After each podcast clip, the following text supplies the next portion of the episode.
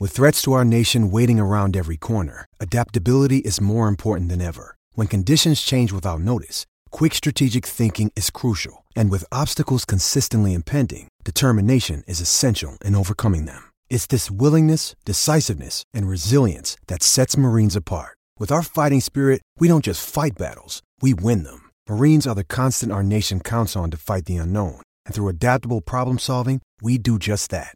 Learn more at marines.com. The unofficial Bengals podcast. Welcome to the unofficial Bengals podcast. This is your host, Frank LaPlaca, and I'm a Bengals fan for life. All right, this episode is going to be dedicated to reviewing the current headlines as well as analyzing the Bengals Ravens game. The unofficial Bengals podcast is brought to you by the Zedia Network. Week 17 review Baltimore Ravens 38, Cincinnati Bengals 3. Our fans wanted a fresh new direction two years ago, and that is what we aim to do in hiring a bright, energetic head coach in Zac Taylor. We remain bullish on the foundation Zac is building, and we look forward to next year giving our fans the winning results we all want. In Zac's two years, we have added many new starters and contributors through the draft we have invested heavily in free agency, and we have acquired a talented young quarterback with a bright future. This season, we faced challenges with injuries at key positions and missed opportunities. I am proud of our football team for fighting hard through adversity. That adversity and hard work will help us next season. We'll enter the offseason looking to shore up our weaknesses and amplify the strengths of our talented young core. We are not discouraged but instead feel motivated and confident that next year will reap the benefits of the work that has been done to date. We must capitalize on the opportunities in front of us. Next year, we will earn our stripes. That was a statement from Mr. Brown when the season ended, so that does mean that Coach Taylor is going to be back for the 2021 season. I know a lot of the fans out there are probably disappointed. A lot of people wanted to see Coach Taylor fired, but I do hear the words that Mr. Brown is saying. We did have a lot of injuries. We do have a lot to look forward to in the future. And maybe there wasn't a head coaching candidate out there that they wanted to blow up the whole program for. So it looks like we're going to have year three with Coach Taylor. And I'm hoping that he continues to find his stride as a play caller, which we saw at the end of the year. His play calling was getting a lot better. And that all the other aspects of his coaching game continue to improve as well. I know he has the endorsement from the players, and he obviously has the endorsement from the owner. So let's get on his side, and let's hope that Coach Taylor leads us to the promised land next year. All right, so let's go over some headlines briefly. We're getting the fifth pick in the draft, so we're going to get a top five player that's coming out of college this year. It's probably not going to be Sewell, but there are a lot of other great options up there. It could be a wide receiver, it could be a defensive player, maybe a trade down to acquire a few more linemen. This is something I'm going to go into a little more as the episodes develop, but I just wanted to let you guys know we do have the fifth pick, which translates to the 37th or 38th pick for the second round, too. So we should get two dynamite players in the draft this year. They signed 10 practice squatters to reserve future contracts. I'm not going to name the whole list, but Jacques Patrick's coming back. Winston Rose is coming back, Scotty Washington, amongst others. So it's nice to see some of those guys get another opportunity next year to grow and hopefully contribute to the team. Looks like we got the record for the most fourth downs converted in a season. We had a great percentage and I love it. It's a pressure down. We seem to always make the right call, and the guys really seem to perform well under pressure. So, congratulations. As I said last week, we are the most efficient fourth down team in the history of the NFL. The 2020 Bengals. I'll take it. And they announced the opponents for next year. So, in addition to playing our division twice each, like always, we're going to be playing the AFC West. You know, it's tough. You're going to bring in Mahomes. We're hopefully going to get a shot at Burrow versus Herbert and hopefully we catch the Broncos and the Raiders while they're still building. We play the NFC North, tough division. You know, you have the Packers that are going to still be good. Hopefully the Lions are down. Hopefully the Vikings are mediocre. And the Bears, you know, if they don't solve their offensive problems, you know, that, that could be a good run for us through that division as well. And then the other two random AFC games based on where you finish this season, we play the Jets and the Jags. So again, you could have a Burrow Lawrence matchup, and you could have a Burrow Fields matchup it'll be exciting to play against some of these up and coming quarterbacks next season because you know we have the best up and coming quarterback of them all. All right, so let's move on to the Ravens game. Let's start off with the coaching and the game flow. So first off, 38 to 3 is a tough beating from an AFC North opponent. You know, you hate to see that. And it came down to the trenches. You know, if their offensive line is getting that push and just knocking you off the ball, and you're not getting any push on their defensive line, and you can't stop the run, there's no way you're winning that game. There's no worse feeling than not being able to stop the run when teams can just get first down after first down and run out the clock. And that's what they did. If you look at the last quarter and a half of the game, they were just running constantly and, and draining the clock on us. So there was no chance for us to come back once that score, you know, got away from us with that ground game that they had. There's lessons to be learned for next year. We're going to really have to focus on scheming up and stopping that team. And it's going to start with getting stronger in the trenches. I didn't agree with playing Higgins. As I said, there's nothing to gain this last week. Maybe a, a milestone of a thousand yards, but you don't want to put that guy's long term health in jeopardy. He's going to be a star for years to come. He's going to contribute to playoff runs and hopefully Super Bowl runs. And you don't want to see him get hurt worse in a meaningless Week 17 game. And you know that's what a lot of these teams do, and it's no disrespect to the Bengals or the NFL but they push guys into playing when they're hurt, and it happens all the time. You see it across the board, and obviously he wasn't ready because the first time he bursted on that hamstring, it went on him. So there was no way that he should have been playing in that game.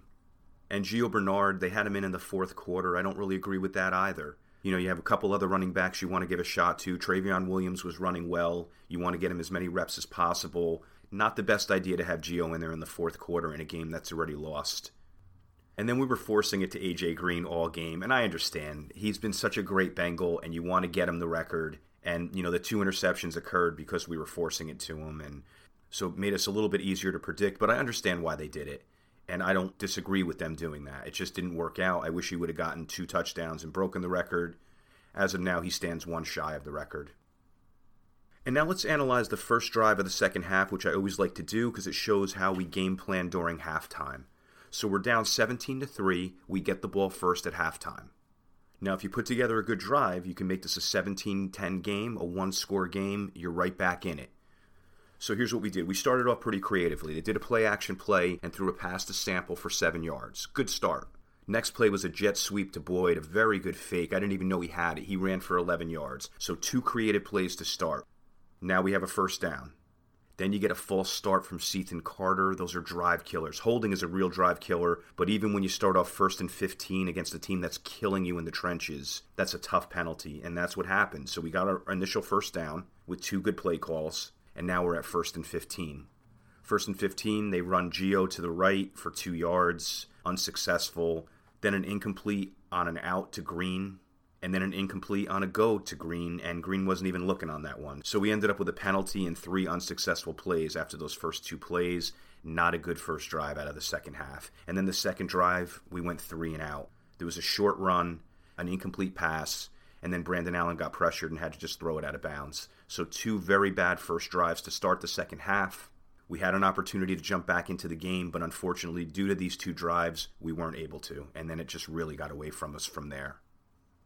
And the last thing I wanted to review about the game flow is again, I don't like when you defer when you're playing a team that's better than you.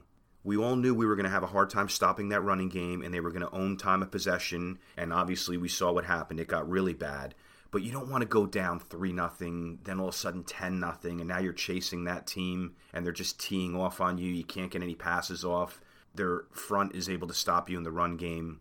So I know a lot of teams are deferring, and it's probably something with analytics. But when you're playing a team that's better, I say do not defer. Get the ball first, get momentum, and don't have to play catch up for the whole game. All right, so let's move on to the good and bad from this game. As far as offensively, the good was Higgins' 39 yard catch. Unfortunately, Mike Thomas had the pass interference, kind of ran that pick play there when I saw the formation right before the ball was snapped, I was like, they're going to get Higgins on like a little slant in and have the other two guys kind of, you know, push the defenders out. And sure enough, that's what they did. I was kind of happy that I got it right. Higgins made a great catch and run. And before he started pulling up lame, I was like, oh, you know, we have a shot this game if we can keep doing plays like this.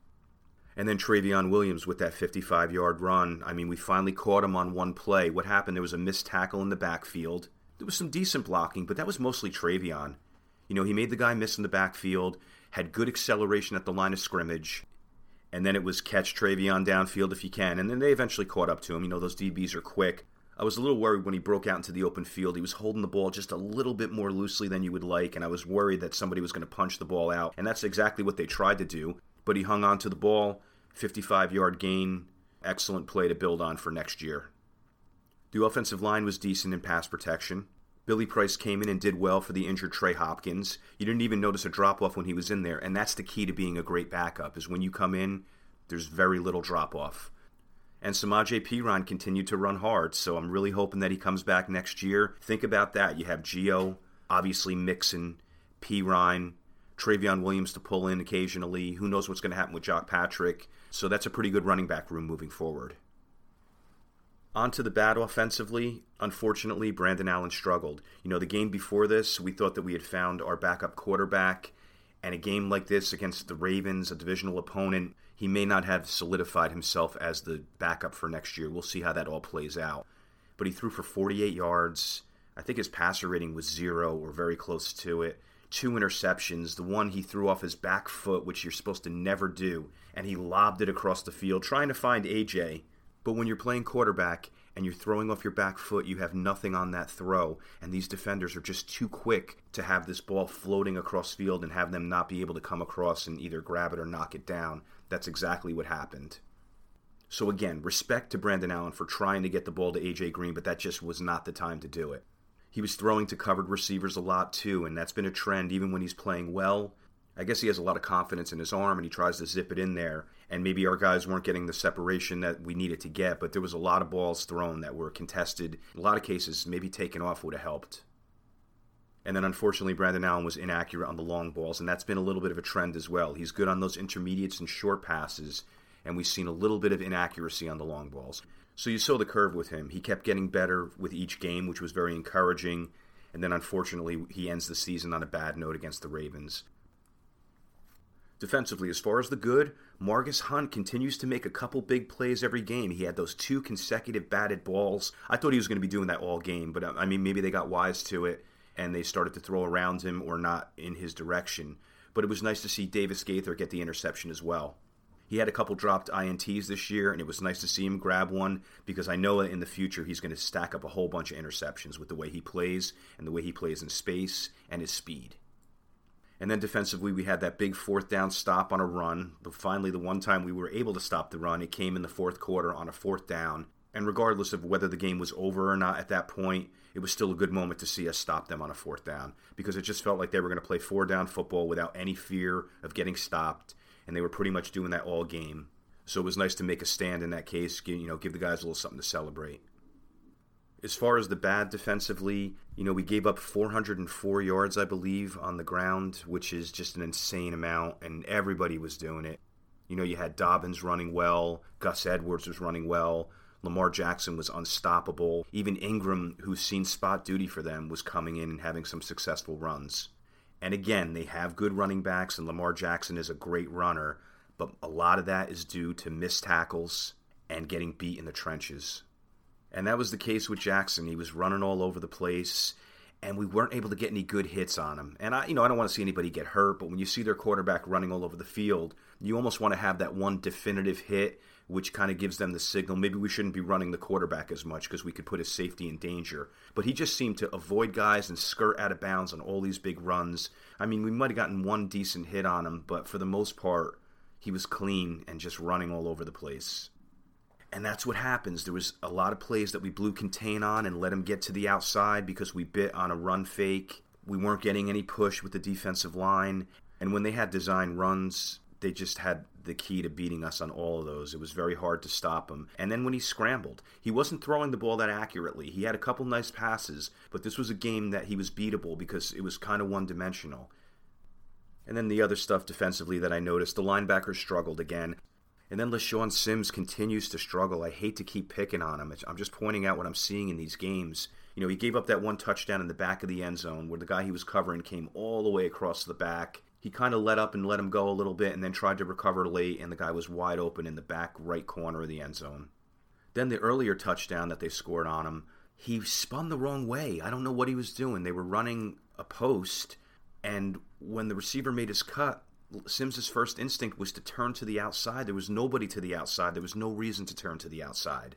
So what happens was he actually spun around and you know beaten for a touchdown. He got beat for a big third down conversion before that. He got juked by Dobbins once. I, I know I'm really piling on. I'm just pointing out the plays that I saw.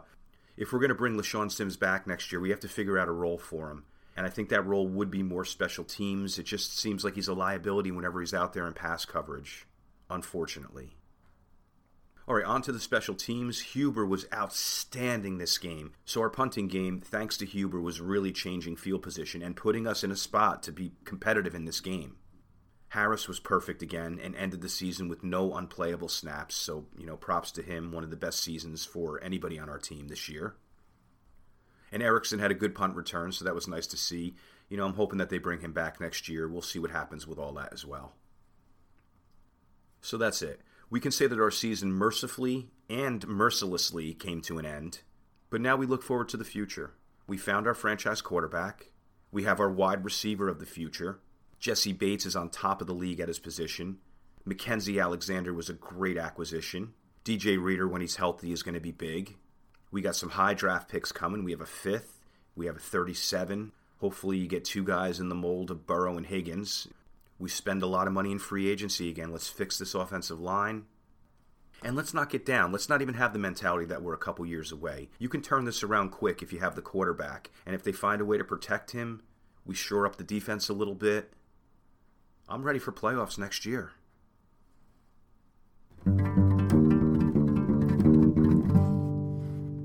AFC North standings. The Bengals ended the year at 4 wins, 11 losses and 1 tie.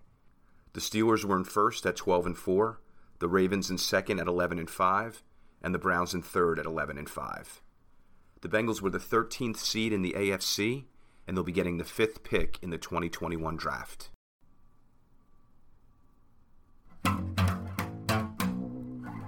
Handicapper's Corner. The unofficial Bengals podcast final record for the 2020 season is as follows 23 wins, 23 losses, 2 ties, 50%. The minimum winning percentage required for profitability at negative 110 is 52.4%. That'll do it for this episode. Next episode is going to be dedicated to reviewing the 2020 season. The podcast is going to continue in the off season with a whole bunch of guests. A lot of Bengal fans are going to come on. We're going to have Tom McLeavy, Sands, Seb Talk Sports, Alex Finelli with some humorous takes. I'm going to do a roundtable with Tom McLeavy and Sands. And there's going to be a lot of surprises in the off season. So even though there's no football, we're going to try to keep it exciting and lots of Bengals talk to keep you hyped for next season. I'd like to thank at Bengals Highlights on Instagram, the best page out there. Really cool highlights, really cool music. It's no wonder why he's one of the top Bengals pages out there. And I'd also like to thank the Zedia Network, the network responsible for bringing you the unofficial Bengals podcast. You can find them at Zedia Network on Instagram or Twitter, and Zedia is just like the word media, only with a Z. Thank you for listening to the unofficial Bengals podcast. This is your host, Frank LaPlaca, and I'm a Bengals fan for life. The unofficial Bengals podcast.